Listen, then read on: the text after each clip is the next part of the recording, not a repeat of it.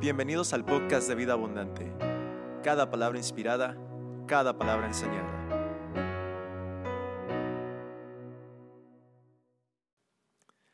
En el episodio del día de hoy, el pastor Jonathan Gallardo estará compartiendo un tema enfocado en el Viernes Santo. Te invitamos a que nos sigas en nuestras redes sociales, en Instagram y Facebook bajo el nombre Vida Abo o descarga nuestra aplicación disponible en Google Play y el App Store bajo el nombre Vida Abu también. Ahí podrás ver los servicios en vivo o las repeticiones de ellos. Recuerda, vida abundante, cada palabra inspirada, cada palabra enseñada. Disfruta la prédica del día de hoy. Durante el servicio pasamos día por día antes del, del viernes, antes de lo que iba a suceder en la cruz Iniciamos con la entrada triunfal de Cristo, de Jesús, cuando todos gritaban, Osana al Rey. Entró el, el Rey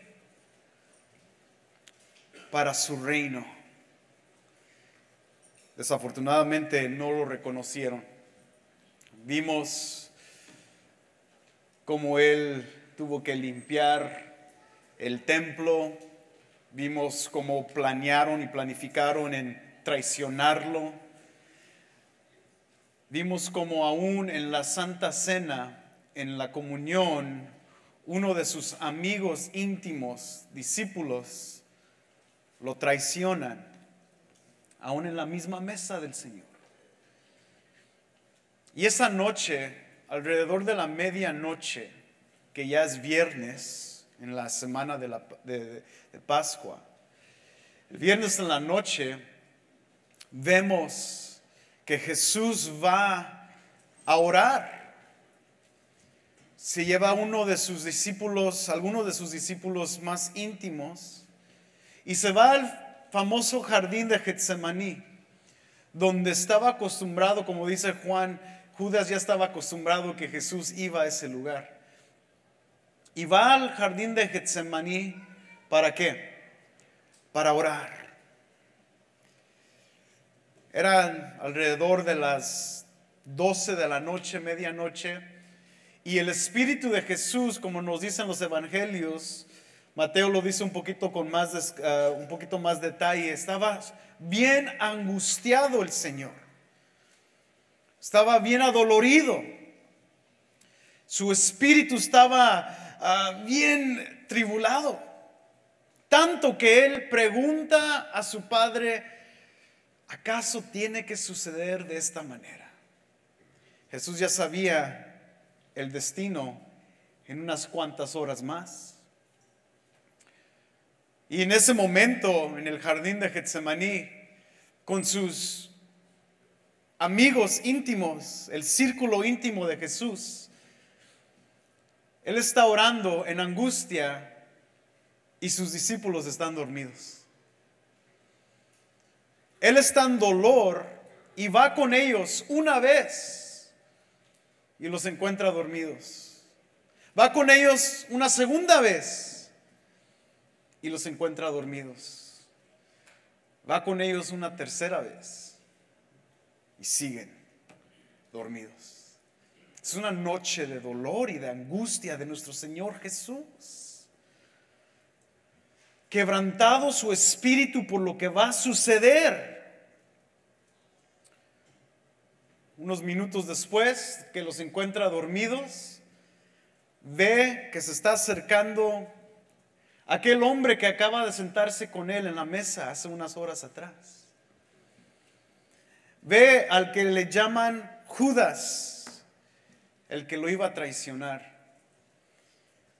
Y Judas se le acerca al Señor Jesús y le da un beso. Judas estaba rodeado de los escribas, algunos de los ancianos de Israel. Estaba allí la, la pandilla. Se acercó, le dio un beso a Jesús y así de esa manera ellos iban a saber quién era Jesús.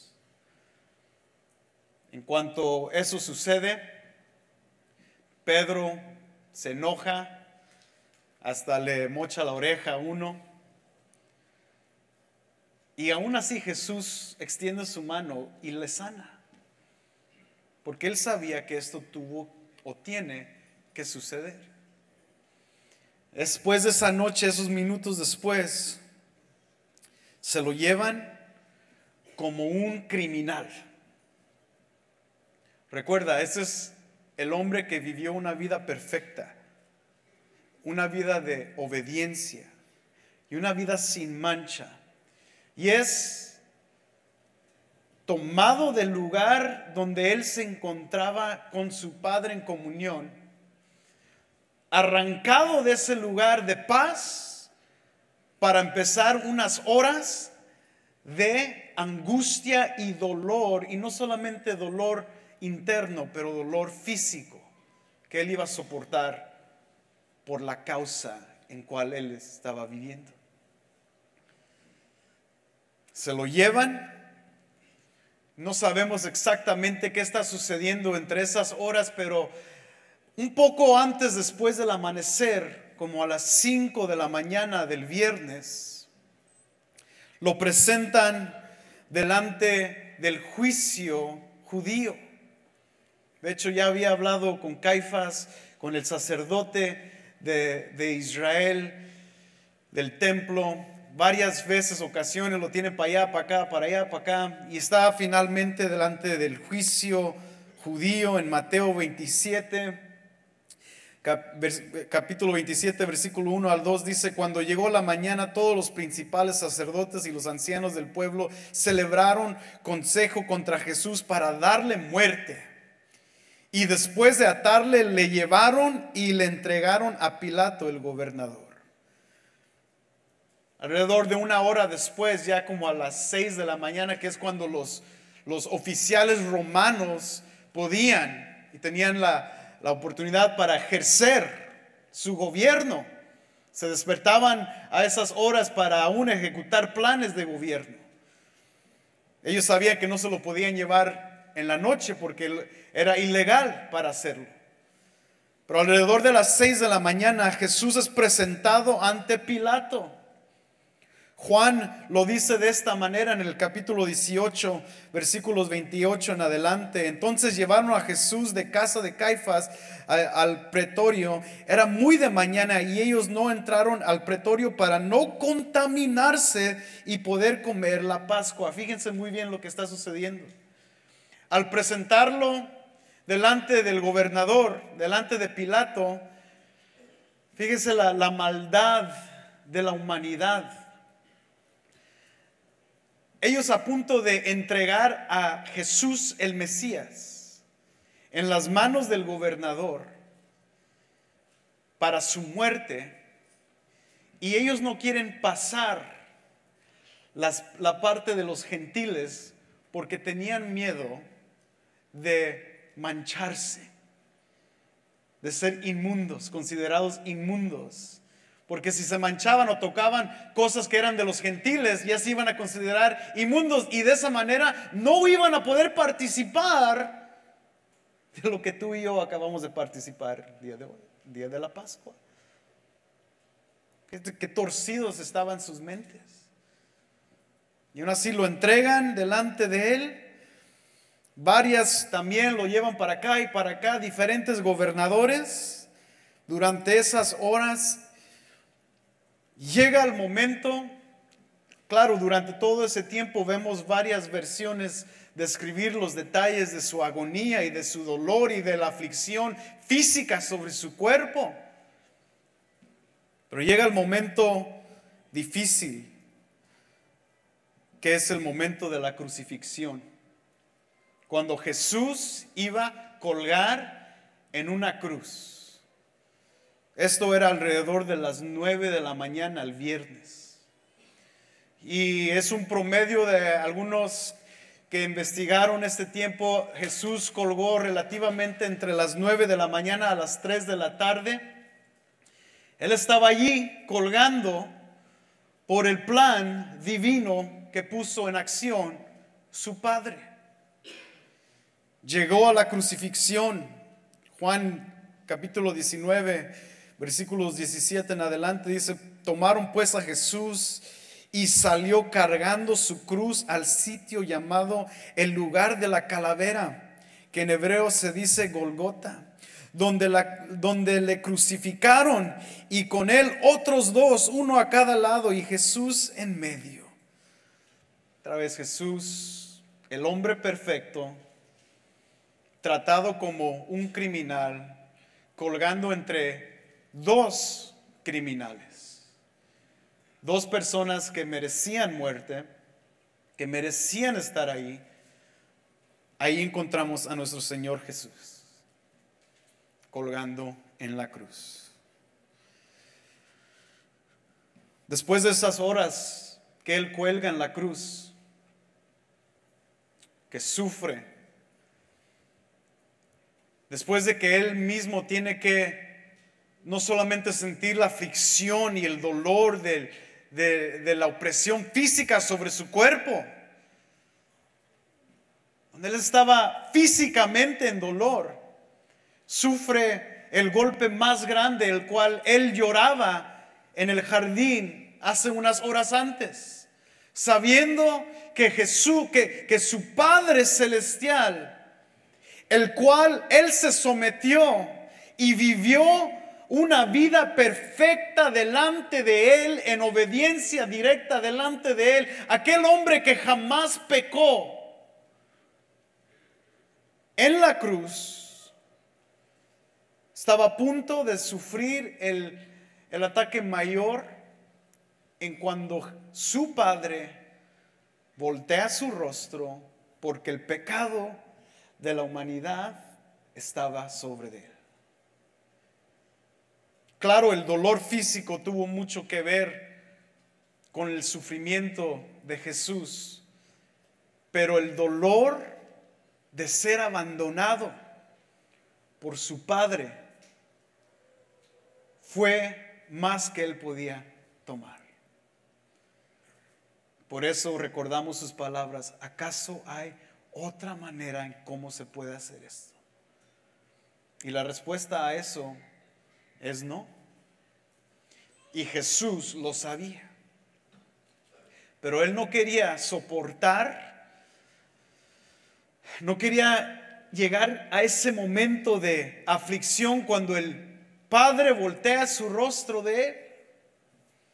Sin embargo, él sabe que él tiene que pasar por ahí, tomar de esa copa. Después de colgar varias horas en la cruz, nuestro Señor Jesús muere. Muere. Alrededor de las cuatro de la tarde, después de que los oficiales, los soldados romanos bajan su cuerpo, le quitan su ropa y empiezan a, a apostar por su ropa, empiezan a romper para poder venderla. Después de que ellos lo toman, lo bajan, es puesto en el sepulcro y es sepultado. Es puesto en la cueva. Lucas 23, versículo 50 en adelante dice así. Y había un hombre llamado José, miembro del concilio, varón bueno y justo, el cual no había sentido al plan y al proceder de los demás, que era de, Arimatea, cuidado ciudad de los judíos, y que esperaba el reino de Dios. Este fue a Pilato y le pidió el cuerpo de Jesús, y bajándole, le envolvió en un lienzo de lino, y le puso en un sepulcro excavado en la roca donde nadie había sido puesto todavía. Era el día de la preparación y estaba para comenzar el día de reposo. Jesús se encuentra en este momento alrededor de las 5 o 6 de la tarde el viernes en una cueva, muerto. ¿Te puedes imaginar el dolor de todas las personas que vivieron y vieron que Él verdaderamente era el Hijo de Dios. Aún uno de los soldados, cuando él respiró su último respiro, dijo, este fue verdaderamente el Hijo de Dios. Un silencio en el cosmos, en el universo, porque el Hijo de Dios estaba muerto. ¿Por qué tuvo que suceder esto? Jesús mismo pregunta, pero todo lo que lo llevó a la cruz fue un acto de obediencia. Todo esto Jesús ya lo había, ya, ya lo tenían en, en su mente ya sabía como Dios la razón de su encarnación. Dios hombre sabía lo que tenía que suceder. No iba a ser un momento glorioso por sí o de celebración grandiosa como cuando entró a Jerusalén en la entrada triunfal y todos decían, Osana, Osana. Todos le glorificaron a, Jesús cuando lo vieron entrar. Todos gritaron, Osana. Todos se postraron delante de él. Todos hicieron ruido. Pero nadie estuvo cuando él estaba colgado en la cruz. Y esto era, es lo que él conocía desde antes. Y una de las cosas que tenemos que entender como hijos de Dios es realmente conocer que Jesús al llegar a la cruz fue únicamente por obediencia al Padre. Ahora, es correcto decir que Jesús fue a la cruz por, por nosotros. Claro, eso, es implicado, pero es un efecto secundario. Jesús va a la cruz porque Dios pone en plan la redención de los pecadores. Jesús entiende que al venir al mundo, como dice en, en, Juan capítulo 6, dice entonces Jesús les dijo, oh insensatos Ah, y, tardos de corazón para creer todo lo que los profetas han dicho. No era necesario que Cristo padeciera todas estas cosas y entraron y entrará a su gloria. Es lo que dice, perdón, en Lucas capítulo 24. Y luego lo dice en Juan, porque he descendido del cielo no para hacer mi voluntad, sino para hacer su La voluntad de mi Padre. ¿Cuál era el propósito de Jesús? ¿Cuál era el mayor propósito de Jesús? Era ser obediente al Padre y cumplir con su voluntad. ¿Cuál era su voluntad? Pablo lo dice de esta manera.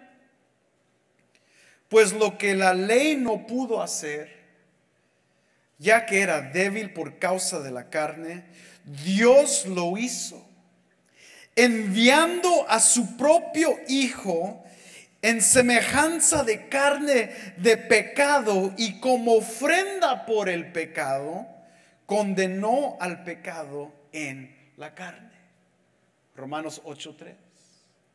¿Por qué vino Jesús? Por el pecado. El pecado que tú y yo cometimos. El pecado de la humanidad del primer siglo. El pecado, es, eso fue la razón primordial. Dios, escúchenlo, el Padre envía a su Hijo Jesús por causa del pecado. Toma un poco de diferencia el sabor en vez de decir Dios envió a Jesús por ti. Dios envió a Jesús porque te amó.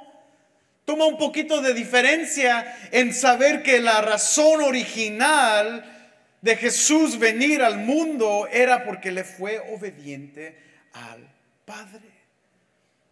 Hubo pecado en el mundo y Jesús tuvo que pagar la deuda. Fíjate lo que sucede.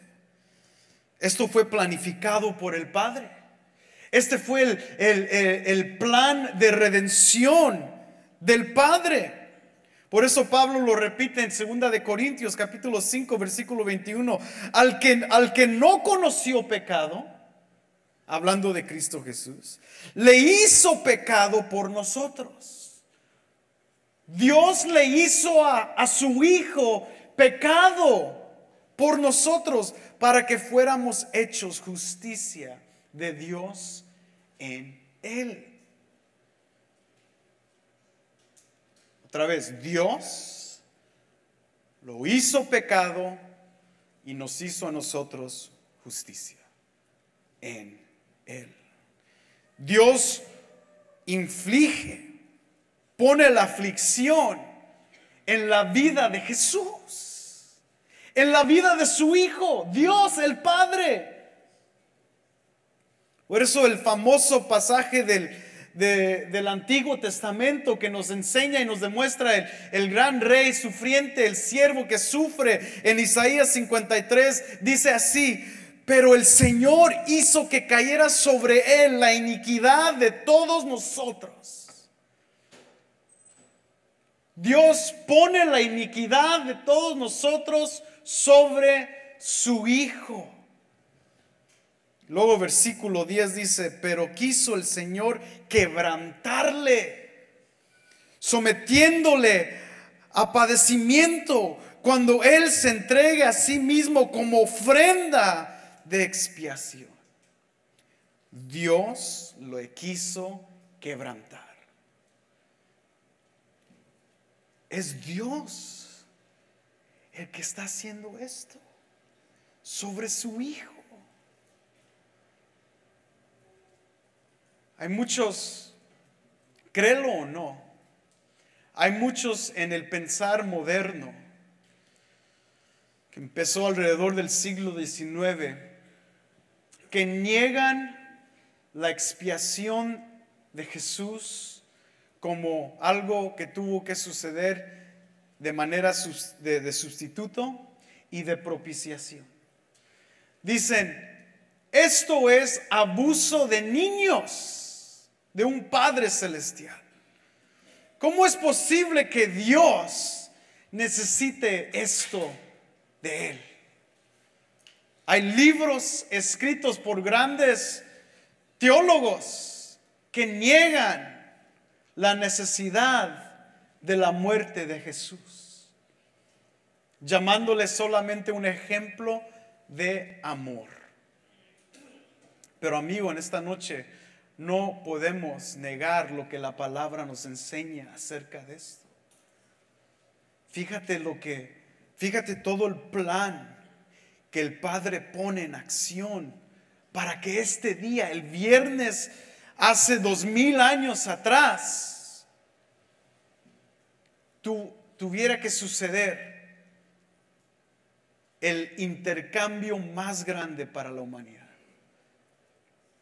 Si consideramos los sacrificios del Antiguo Testamento y vemos el contexto para, para el Nuevo Testamento con Jesús, vamos a poder entenderlo y asimilarlo mucho mejor. Si, si, recordamos, nos vamos a Génesis y a Éxodo y a Levítico, vemos las diferencias, la, diferente manera en que Dios trata con su gente en cada libro.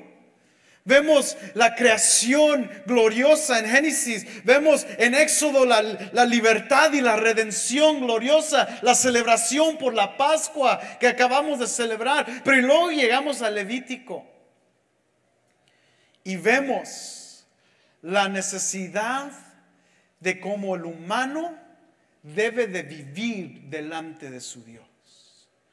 Tal vez tú has leído Levítico.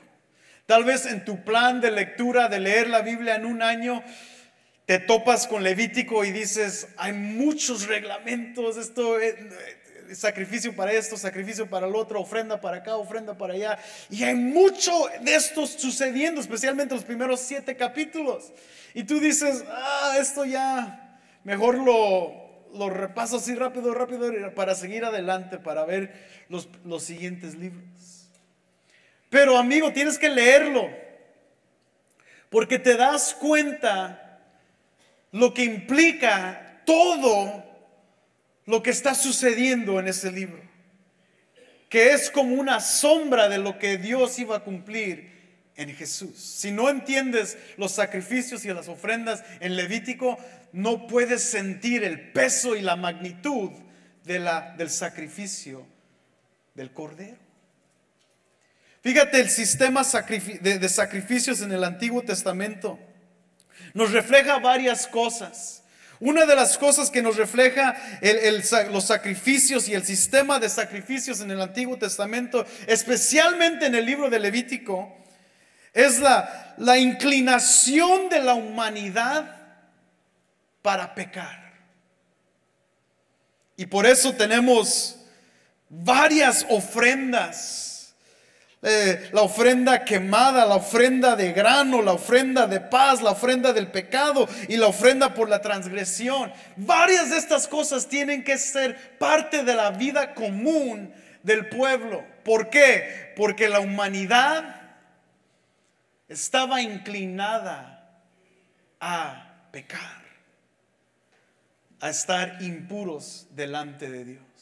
Si te recuerdas un poco antes en Éxodo, cuando Moisés lee la ley y la gente dice, sí Moisés, así como lo que tú nos acabas de hablar, así lo que Dios demanda de nosotros, nosotros lo haremos. Pocos capítulos después ya están metidos, sometidos a la idolatría. La inclinación de la humanidad era el pecado. Es el pecado.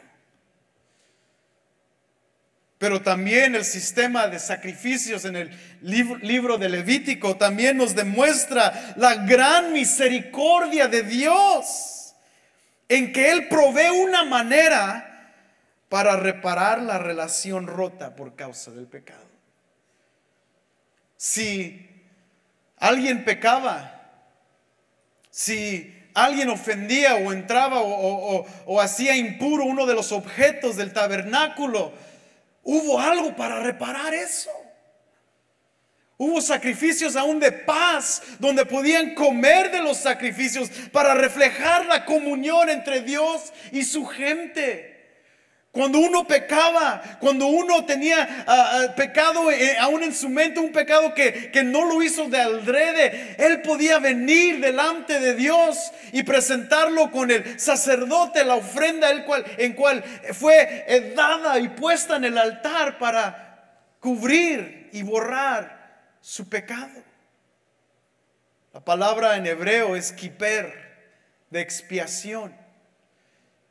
Y hay un poco de variedad en su definición de kiper, cuando la examinamos bien, muchos teólogos dicen que, que, la palabra kiper es cubrir el pecado. Cuando, cuando los israelitas venían a ofrecer su, su sacrificio del pecado para, para tener ah, paz entre e-, ellos y Dios o para ofrecer una ofrenda de, pecado, ellos eh, decían kiper, la expiación era que Dios iba a cubrir el pecado de sus vidas. Pero en sí no es todo. La verdadera, el verdadero significado de esa palabra es no solamente un nivel de cubrir el pecado, era quitar el pecado. Por eso tenemos que entender que para el pueblo de Israel estos, estas expiaciones, estas ofrendas de expiación, kiper, era importante para sus vidas, porque no era que Dios le cubría solamente, sino que lo quitaba. Era pesado para ellos, eso era algo para ellos increíblemente eh, de gravedad para sus vidas diarias. Pero Dios proveía esa manera de hacerlo. Y el amor de Dios, la otra cosa que nos demuestra, su grande amor en cómo ellos iban a poder vivir en armonía con Dios. ¿Cómo sucedía esto? Hubo un día exacto en los meses de octubre, noviembre, que en el mundo hebreo es conocido como Yom Kippur, el día de expiación. En, esta, en estos tiempos de abril celebramos la Pascua y el mundo de Israel todavía celebra la Pascua en estos tiempos.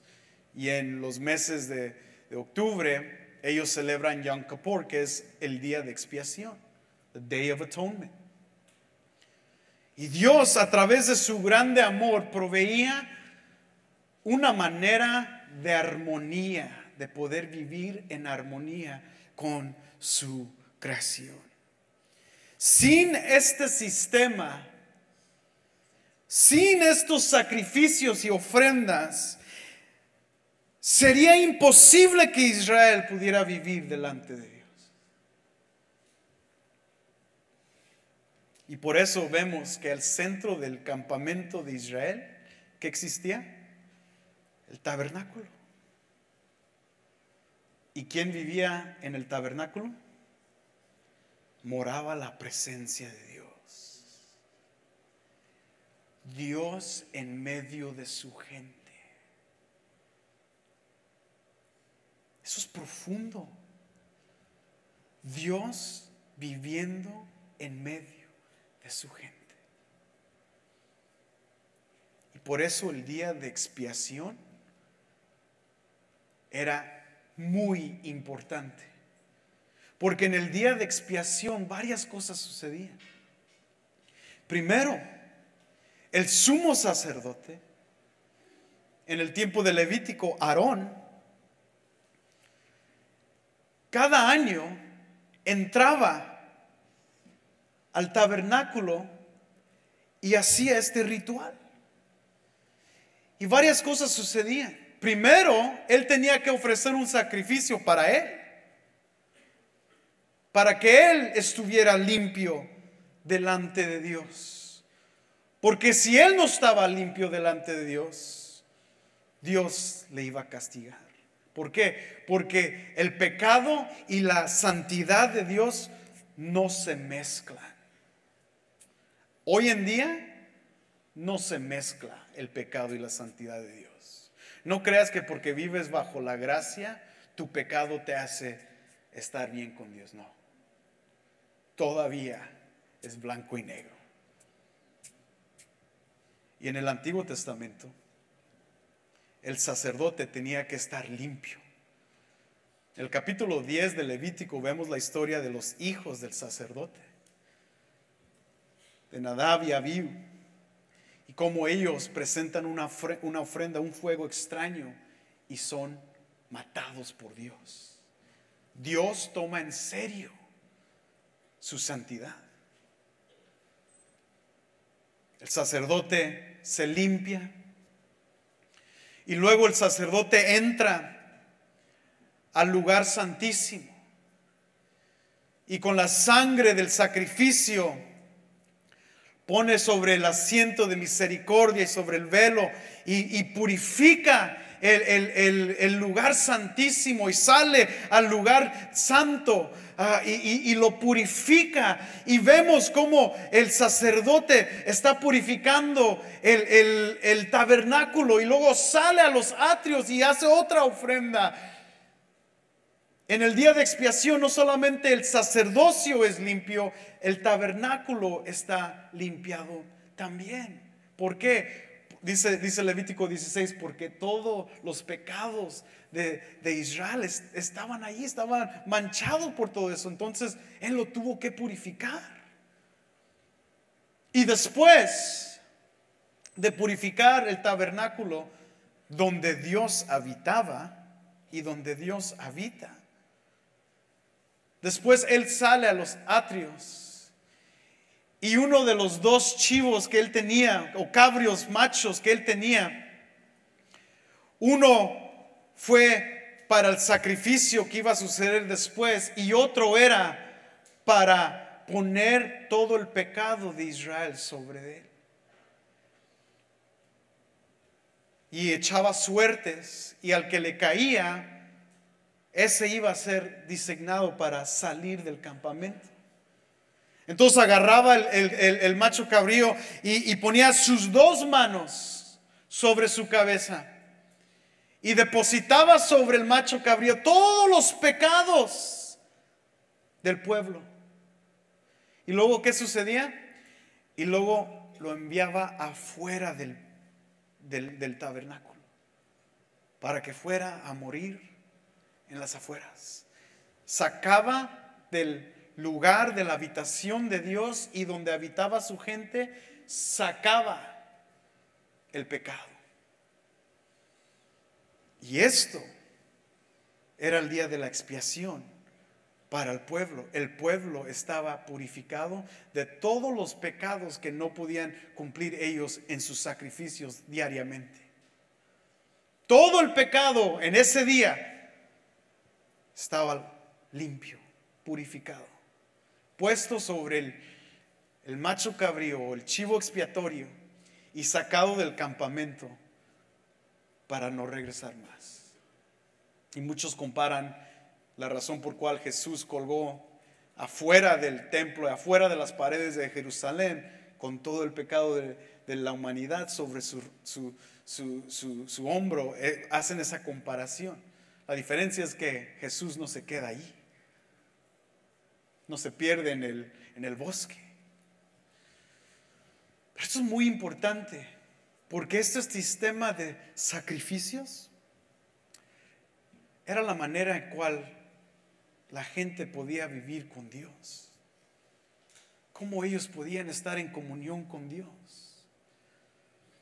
A veces lo vemos y decimos, ay, qué mala onda, tenían que hacer todas estas cosas, todos estos reglamentos. Y a veces tú y yo como, como cristianos del Nuevo Testamento decimos, ay, qué, qué bueno que no estamos en esos tiempos, ah, qué gracias a Dios, estamos bajo la gracia. Pero lo que no entendemos es, es que Dios no les dio esos reglamentos nomás por, por hacer sus vidas imposibles, sino que Dios les miraba a la humanidad y en su naturaleza de santidad y de perfección no podía con el pecado. Y él sabía que su humanidad y, esa gente que él creó, que él libertó del tiempo de los éxodos, aún antes del, con, con Abraham, esa gente que él creó y que él amaba, estaba dispuesta a pecar diariamente.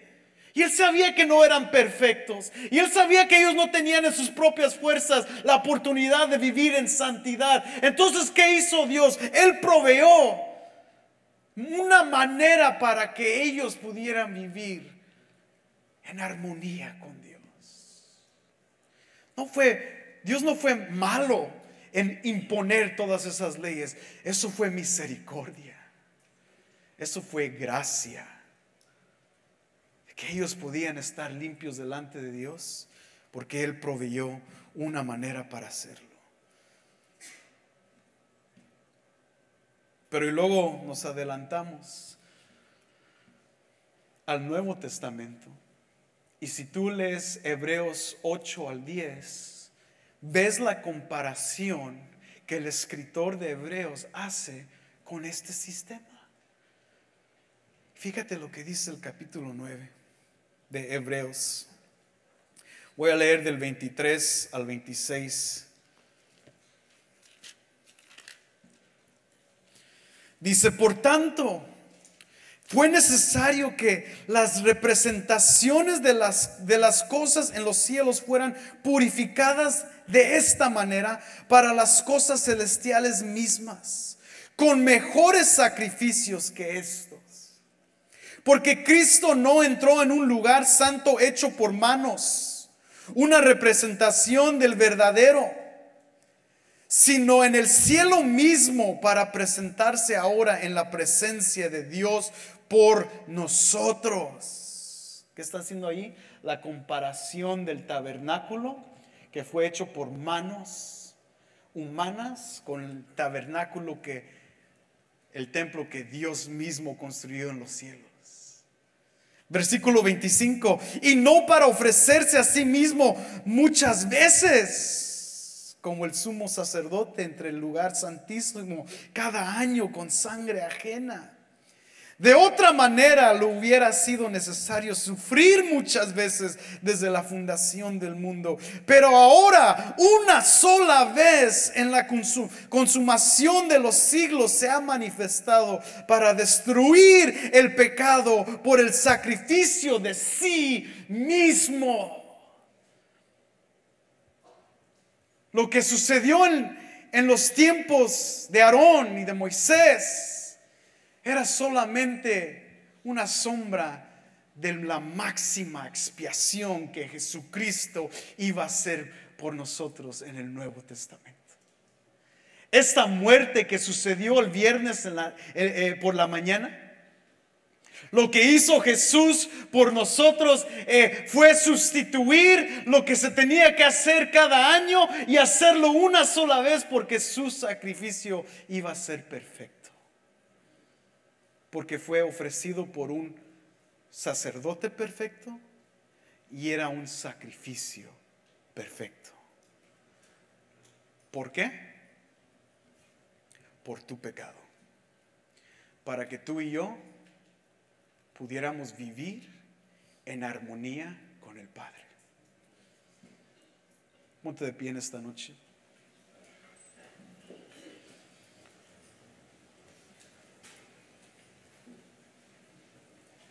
Estos últimos días he estado enseñándole a mis hijos la razón por cual celebramos el domingo de resurrección. Ellos le conocen como Easter.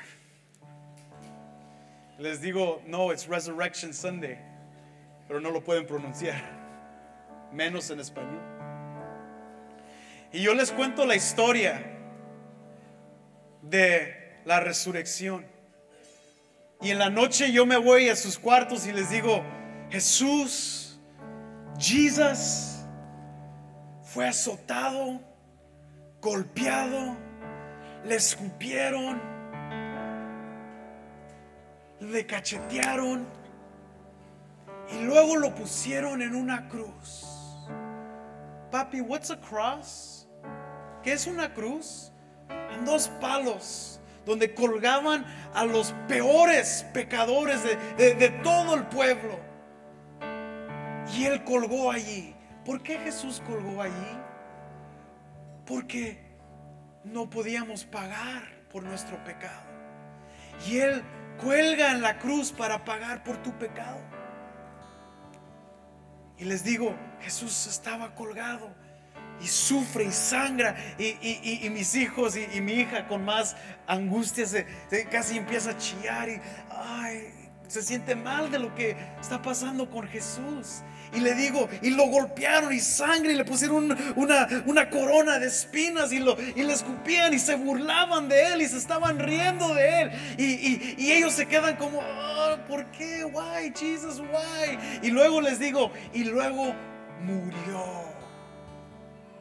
Y mi hija luego, luego siente el dolor. Y me dice, ¿por qué? Why did he die? ¿Por qué muere? Dijo, porque tuvo que cumplir y ser obediente con su padre. Y ellos en ese dolor están pensando y me quedo, me, pauso unos momentos eh, dándoles la historia. Y pero y luego les digo, hey, but the story's not over. Y luego, luego sus rostros, ¿Qué? ¿What? Ahí no se termina la historia.